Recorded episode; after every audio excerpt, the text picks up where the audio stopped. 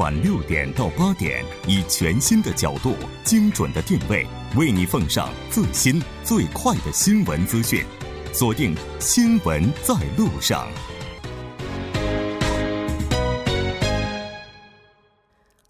好的，欢迎回来，了解最新热点焦点。锁定调频一零点三，《新闻在路上》。广告过后，马上回来。好的，欢迎回来。接下来马上为您带来我们今天新闻放大镜的第二部分，依然是和来自韩国外国语大学的肖树峰教授，以及来自泛亚咨询有限公司的首席顾问杨帆一起来讨论咱们今天的这个话题。我们讨论的就是飞速发展的中国专利背后。那刚才咱们也提到了，说目前中国在全球范围内的话，可以说专利技术的申请已经占到了领先的地位哈。那像日本呢、韩国还有美国，就是各。各个国家，大家也都是在这个领域进行着竞争。那大家就如此重视专利的原因又是什么呢？首先，我们刚才谈的这个五 G 啊，其实我们说，现在未来第四呃这个新的这个时代啊，最几大这个主要产业，一个是智能产业 AI，然后是就是我们说这个啊一些这个这个互联网。其实这些还有智能汽车，其实这些领域。最核心的技术就是这种五五 G 技术，就是说没有没有五 G 技术，这些产业都谈不上。所以现在对这这个对这方面的领域，现在大家这个无论是企业还是啊国家层面都在非常重视。我们说为什么现在这个专利，其实现在一些亚洲企业，我们说啊，尤其一些知名企业，现在包括韩国的还有中国的，都是一些后发的这种企业。而且这些企业一开始呢，都是一些渐进式的创新为主，也就是说在现在的基础上主要是改良啊，然后呢那个靠模仿起步，然后呢在技术积累的过程当中呢，才有了自己的创新啊。虽然可以开发出很多优秀的产品，我们说现在很也包括，但是这些产品呢啊都是利用我们说大部分其实也日本呢还有欧美的一些核心技术开发的。前段时间还有几些企业被制裁，我们也看到一些这方面的这种。情况，所以这种情况之下，谁拥有了这种核心的技术呢，就可以这个水涨这个船高啊，多吃老本儿。其实过去一百五十年里，撼动这种世界产业的一些发明，比如说一些电灯泡啊，还有这个汽车呀、塑料一些航天技术，这些领域都是啊，在美国的这走在前前列，可以说。所以，但是这最近几年来，美国虽然在制造业领域落后，但是收益依然是不减。为什么呢？因为在专利领域可以说尽享优势。啊，每年呢，凭借这种专利收取巨额的这种专利费啊。嗯，我们说现在，啊，我们具体公司我们不谈，就是姓高的，还有这个这个姓姓姓阿爷的这些企业，他们的专利费都是不菲的啊。这个现在有这样一个说法，说有了专利就有了主导权，就是坐在家里，这基本上就能够收专利费。然后除此之外，你也可以拿这个专利去开发技术。所以大家现在。似乎都在拼命的想要去追赶哈，特别咱们在休息的时间也谈到，可能目前五 G 就是最大的一个竞争场地了。那一个企业它使用一个专利，刚才提到说这个收专利的话，就这个收入也是相当可观的。那它这个费用大概多少啊？应该说，这个还要看这个专利属于哪类专利和具体每个专利它的这个费用来讲都是，呃，都是不一样的。那如果说按按这个国家层面来讲的话，哈，现在目前整个全球的这个最大的知识产权收入国肯定还是美国。嗯，就是它每年就包括说去年二零一七年它接收的这个知识产权的费用，现在高达一千两百七十九。亿美元也是全球唯一一个知识产权收入超过千亿的国家。嗯，而且它这个，你像它的收入是一千两百七十九亿美元，那它的支出的这个知识产权费用是四百八十三亿美元，就是说它有盈余大约将近八百亿左右。嗯，所以说它的这个，因为早先在这个技术方面走在前面，而且每一那个时候其实专利这制度本身可能全球都不是特别健全的时候，早先又以这个。美国为背景的专利制度本身呢，也也让当年的美国就是说在专利方面占多占了很多很多的优势。那后期它带动了其他国家对专利的意识和对创新的意识嘛？那第二排在第二的这个知识产权收入最大的这个国家是荷兰。那荷兰它这个呃去年在知识产权方面，它得到的知识产权收入是四百三十九亿美元，相对而言，它它同样支出也还是蛮多的，支出也是五百三十亿美元，算是如果是说它的支出大于它的这个收入的话，我们在知识产权领域我们也叫赤字，就是知识产权赤字，赤字的规模大约是九十亿美元。那其实，在这个除了像美国和荷兰之外，像中国吧，我们中国 就是中国的这个知识产权的赤字是赤字是排在全球第二的。嗯，就是说我们这个就是说中国它一年的这个知识产权的收入可能会有五十亿。美元的这样的一个规模，但是它的支出呢会达到二百八十六亿美元的这样。对，但是在这个个别的企业层面上，可能是涉及的一些秘密商业秘密，可能是啊不容易获得。但是从一些媒体这个了解到，专利费比较高的时候，比如说一个企业它卖一个产品赚十块钱的话，有的时候就交五块钱的专利费。交你一半百分之五十，可以最所以这个就占比有的时候能够占到能拿到一一半这个纯利润的一半也要交交给这种这种专利公司的，所以所以说这个专利是非常可怕，也是非常赚钱的啊。这个专利的一般是二十年的。嗯。啊，对，所以这二十年可以可以坐享其成。嗯。对你像这这部分专利可能是二十年，如果生物技术这一块专利基本上都可能会控制在五十三十年到五十年，甚至说现在就是传播的，特别是传播发动机的这个专利，其实核心技术现在还在德国，就是所有国家的大型传播的发动机还要是跟德国去付这个专利费，到现在还没有没有令任何一个其他国家突破这个发动。机这一块专利，也就是说，目前的这些老牌强国，他们在专利上是有优势的。但是未来的二十年、三十年、四十年、五十年，这个谁会重新抓到主导还不一定哈。对，所以大家为了能够抢占到这样一个优势，开始进行就各个领域的这样的一个竞争，包括水面上的还有水下的这样的一些竞争哈。那另外方方面，打造一个保护知识产权的安全网络也是非常重要的。那在这方面的话，各个国家都是怎么做的呢？就我们说发展比较快的，可能就是中国。呃，中国其实它把这个保护产权已经这个义务化啊、法制化，还把这个法律的威慑作用在。啊，保护知识产权领域，而且还利用一些互联网的一些技术呢，来提升这种知识产权的一些效率和这种水平，发挥这种我们说大数据啊，还有这种人工智能这些信息技术在知识产产权这种侵权假冒的一些在线的识别，嗯啊，还有这种实时的监测以及这个源头的这个追踪，所以在这方面的一些作用啊，缩小这种对知识产权这种假冒行为的人力调查的范围啊，最大限度的减少这种对企业正常生产经营方方面的一些影响。啊，根据我们最近看的一些中国国家这种知识产权的一些相关文件，就是到二零二零年，中国将基本建成了知识产权侵权假冒线索在线识别，嗯，啊，实时监测、源头追溯的一些技术支撑体系，啊，也就是说，知识产权的这种，嗯，数据库、产品和服务的数据库呢，构建将基本完成，啊，全流程的这种知识产权的执法、维权指导管理系统呢，将进行运行的更加流畅，啊，更加通畅。对，这刚才咱们说中国的知识产权占全球的就总体比例的这个情况是，就是占比是非常高的哈。但其实我也看到有报道就这样说，就是说数字非常的高，这可能并没有特别实际的意义，关键在于你这是不是能用哈。而且如果它要是没有太大用处的话，那可能它的作用也就是仅仅去得到一些国家的补贴。对，其实。从中国人口规模和中国企业数量来讲，这个知识产权包括专利的数量最多，或者说增加了比较多，这是应该的。但是，呃，这个。也有一些，你像中国科技成果管理研究会的秘书长韩军就在这个广州的那个国际金融论坛上，其实做了一个比较客观的评价，就是说中国在专利申请数量上虽然是占了全球前列，但是说高质量的专利却是十分缺乏的。因为就像就是国家的这个引导，让很多人都会参与进来，特别是有一些这个嗯，像对教授或对高校老师、科研人员涨工资的这些标准当中，以前可能是会说。论文发表啊，带学生的这个数量或怎怎么样？但现在来讲，已经把这个论文和专利都放在同一个标准里边了。也就是说，专利也是评价这些科科研人员的一个重要的指标。所以就有很多，也有不少现象，就是为了申请专利而申请专利的现象。所以说，这种情况下，这个专利的质量是不能得到保障的。对，其实还有一个非常重要的问题，可能就是收音机前很多韩国听众非常关注的，就是因为毕竟中国和美国。的话都是属于大体量的经济体。那在这样的一个竞争当中，韩国该怎么样去保持自己的优势？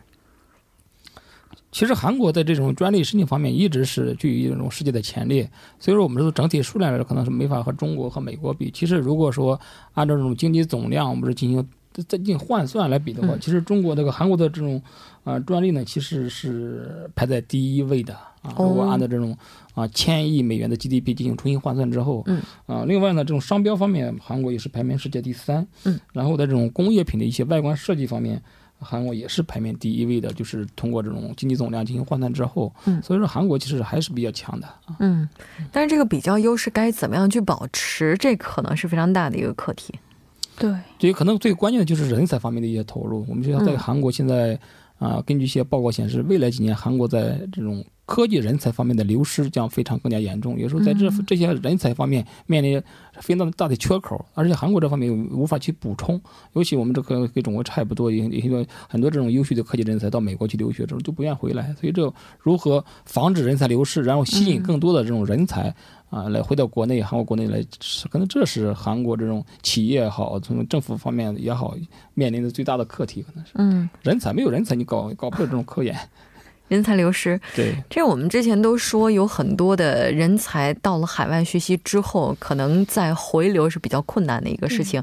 其实这对于流出国而言，确实是需要一个反思的问题，就是怎么样能够创造一个更好的环境，让这些人才愿意回流回来，是吧？非常感谢两位嘉宾今天做客直播间带来这一期讨论，那我们下期再见，谢谢大家，嗯，大家下次再见。接下来关注一下这一时段的路况、交通以及天气信息。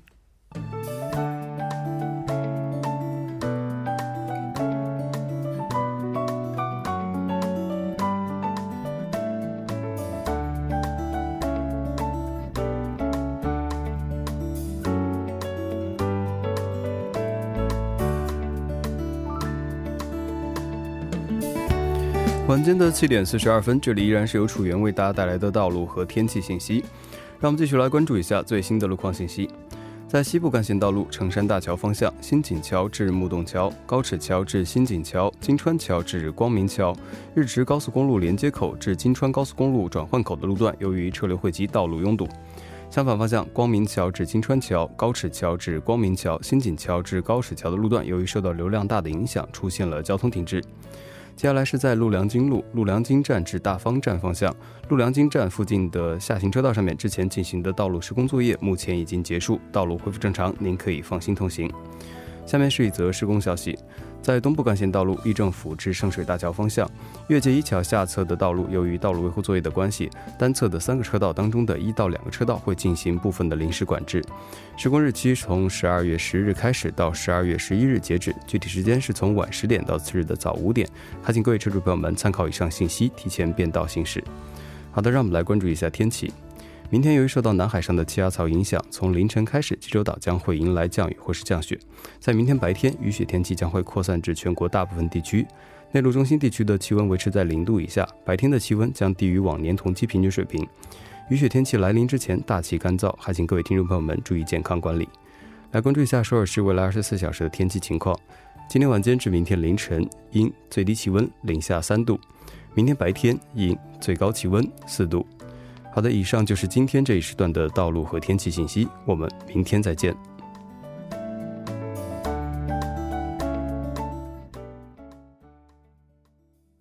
안녕하세요저는제주도에거주하는34살정우경이라고합니다네안녕하십니까여기저는경기도에사는32살大家好，我叫金爱莲，来韩国已经七。嗨，大家好，我是在韩国学习的中国留学生。关注民生，倾听民意，民生零距离。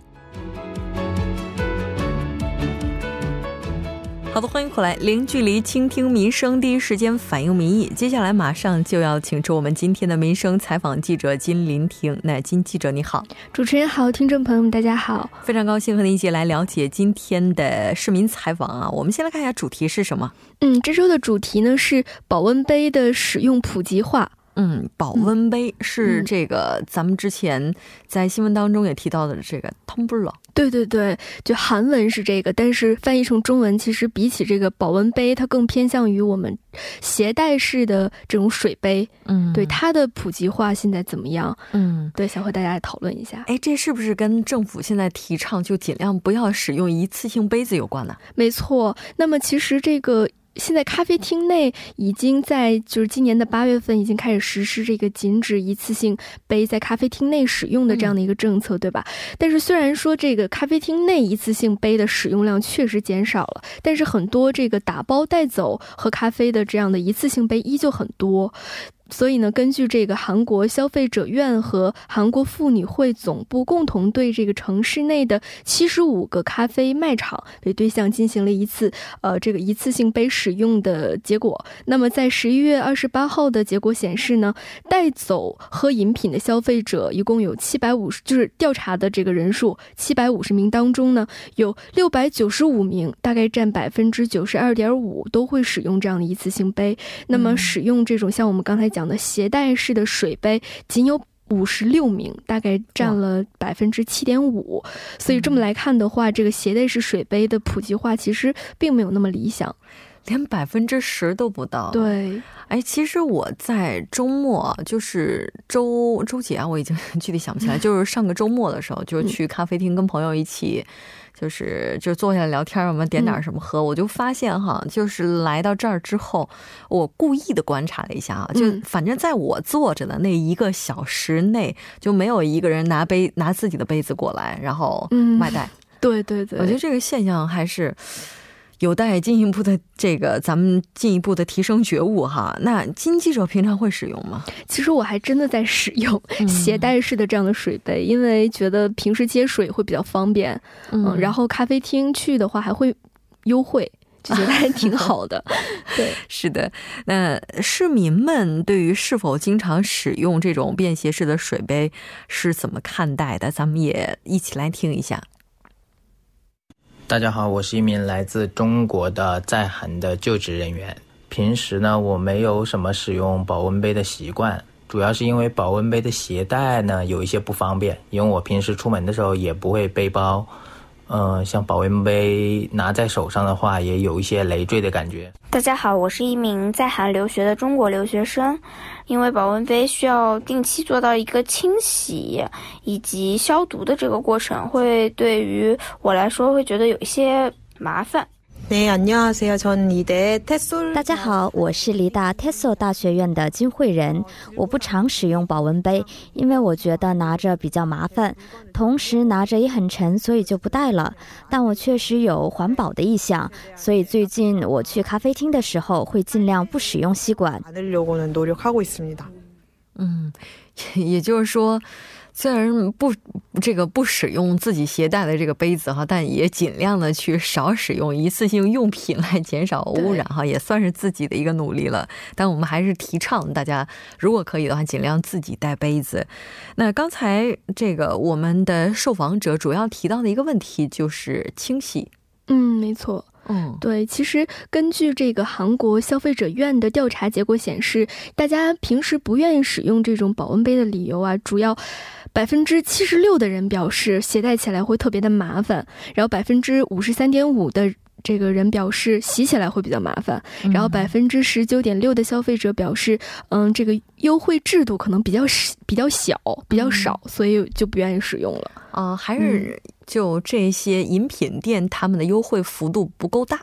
对，嗯，但就是以我自己的个人经验，因为我差不多来韩国不应该说作为中国人，嗯，就一直以来都有自己带杯子的习惯。就是我们在接热水的时候，就顺便用开水稍微烫一下，就消毒。其实这整个程序并没有那么复杂，可能大家还是不习惯哈。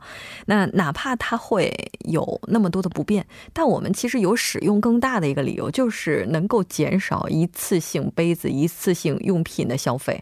没错，同时呢，其实最重要的原因啊，还是跟我们生活有关。比如说，在最近呢，这个南非共和国的海边发生了很多这个濒临死亡，发现了很多濒临死亡的这样的海龟。那么这些海龟啊，被送到这个动物医院进行诊断的时候，发现这些海龟无法呼吸。然后这个兽医们就怀疑是不是海龟的肺部出现了一些感染或者是肺炎等症状，但其实并不是。做了这个 X 光之后，结果发现是这些塑料制品堵住了，非常严实的堵住了它的喉咙，所以导致海龟并没有就不无法呼吸了。那么这是一个例子。同时，根据这个英国 BBC 或等一些外媒报道，就是会有有一个身长九点四米长的鲸鱼，它叫抹香鲸鱼。那么十八日呢，在这个印度尼西亚的国立公园的岛上，也是处于一个濒临死亡的状态。那么结果。经过这个诊断，发现这个鲸鱼的体内啊，真的是像垃圾场一样堆满了垃圾。那么在胃肠当中呢，发现了拖鞋，以及一百一十五个塑料杯，还有十九个硬的塑料杯，四个塑料瓶和二十五个塑料垃圾袋，加起来呢，大概有这个六千克的垃圾产物。天哪，嗯，人类生产的这些垃圾就这样被动物直接的食用到了体内，无法消化。最终可能也会造成它们的死亡，包括像吸管，我们之前看到有一些图片啊，它也是堵塞了一些海洋生物它们的呼吸系统，然后也是会引起死亡。那其实这些塑料制品呢，它不仅仅会伤害到动物，没错，它其实也正在侵袭人类的健康。那么大多数的都会以这种微型的塑料制品以及微小的这样塑料颗粒的形式威胁着我们的人类健康。那么根据国际绿色和平组织十月发布的数据来看呢，全世界有二十一个国家正在出售食盐。那么百这个食盐百分之九十的产品内，其实都含有这个。微小的塑料颗粒，嗯，我们之前在科技新视野板块当中也提到过这种微小的塑料颗粒。那应该说，目前环保已经不再是我们的一个选择了，而是应该要做的一件事情。但怎么样去推进？我们来听一下市民朋友的声音。普及人们使用保温杯的习惯的话，主要还是要培养大家的这种环保意识吧。只要大家的环保意识能上去的话，我觉得大家还是。会更少的去用这些一次性的塑料制品。为了让大家普及保温杯这样的一个用法呢，我觉得可以，呃，就是咖啡店或者是那些饮品的品牌，不断的推出一些漂亮、好看又实用、轻巧的一些量的杯子，可能会导致越来越多的人去更倾向于使用保温杯吧。嗯。我倒是想到，为什么在中国就使用这种便携式杯子的人更多？可能是因为需要吧。因为很多地方去的话，他根本就不提供这种一次性的杯子。对，这是一个情况。还有就是可能。中国人比较喜欢喝热水，这可能也是使用就更多的人哈会带自己杯子去使用的原因。在未来的话，我们是不是也可以创造一些就大家不得不去使用这些杯子的环境哈？那政府以及各界其实也都是在努力的去推行使用保温杯。那我们来看一下有哪些政策。嗯，其实从八月开始呢，禁止咖啡店使用一次性杯的这个政策被大家很多普遍都知道，但是呢，这个使用一次。次性杯会不使用这个保温杯会得到一些优惠的政策，这一部分可能有一些人知道，有些人不知道。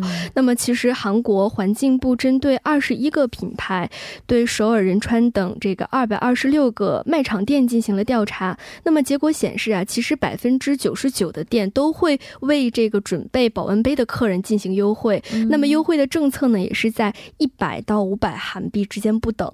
这个就是我为什么经常会使用这个携带。带着水杯去买咖啡的原因，对，是的，没错。那除了这个减少一次性塑料杯之外，哈，其实我们还要减少很多这种一次性的消费。没错，其实我觉得有的时候把这种一次性的。这样一次性的杯啊，换成这种保温杯，同时啊，这个塑料袋可以换成这种环保的购物袋，包括这个手手就是湿巾啊，换成这种手绢之类的。其实很小的生活细节都可以为环保做出一个很大的贡献。对，没错。而且像韩国的话，非常注重设计哈，有很多这种环保袋啊。还有手绢等等，非常漂亮。对，我觉得大家去逛一圈的话，这个是不是这个自然就会产生一种想法，就是说我们是不是确实应该要减少一次性消费品的使用？非常感谢今天金记者带来的这一期节目，我们下期再见，下次见。新闻中有你有我，我们一直在路上。您的参与，我们的动力。我们的节目，您可以通过手机短信的方式发送短信至井号一零一三，每条短信会收取五十韩元的通信费用。你也可以登录我们的官网三 w 点 tbs 点 c o 点 kr 收听更多广播回放。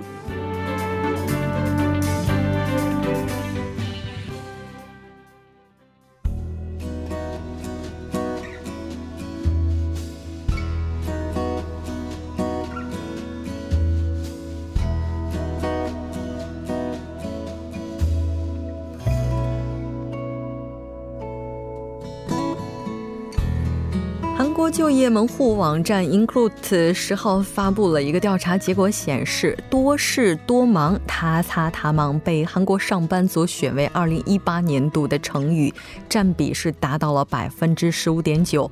而求职者和个体户呢，则分别将“枯木死灰”和“劳而无功”选为自己的年度成语。那应该说，这些词语呢，也是折射出了目前就业形势的严峻。那当然，今天也是韩国经济副总理走马上任的第一天了。那我们也期待他未来能够给经济注入更多的活力。节目就是这些了。制作人范秀敏，作家金永隐月，感谢您的收听。我们明晚同一时间依然陪您在路上。我是木真。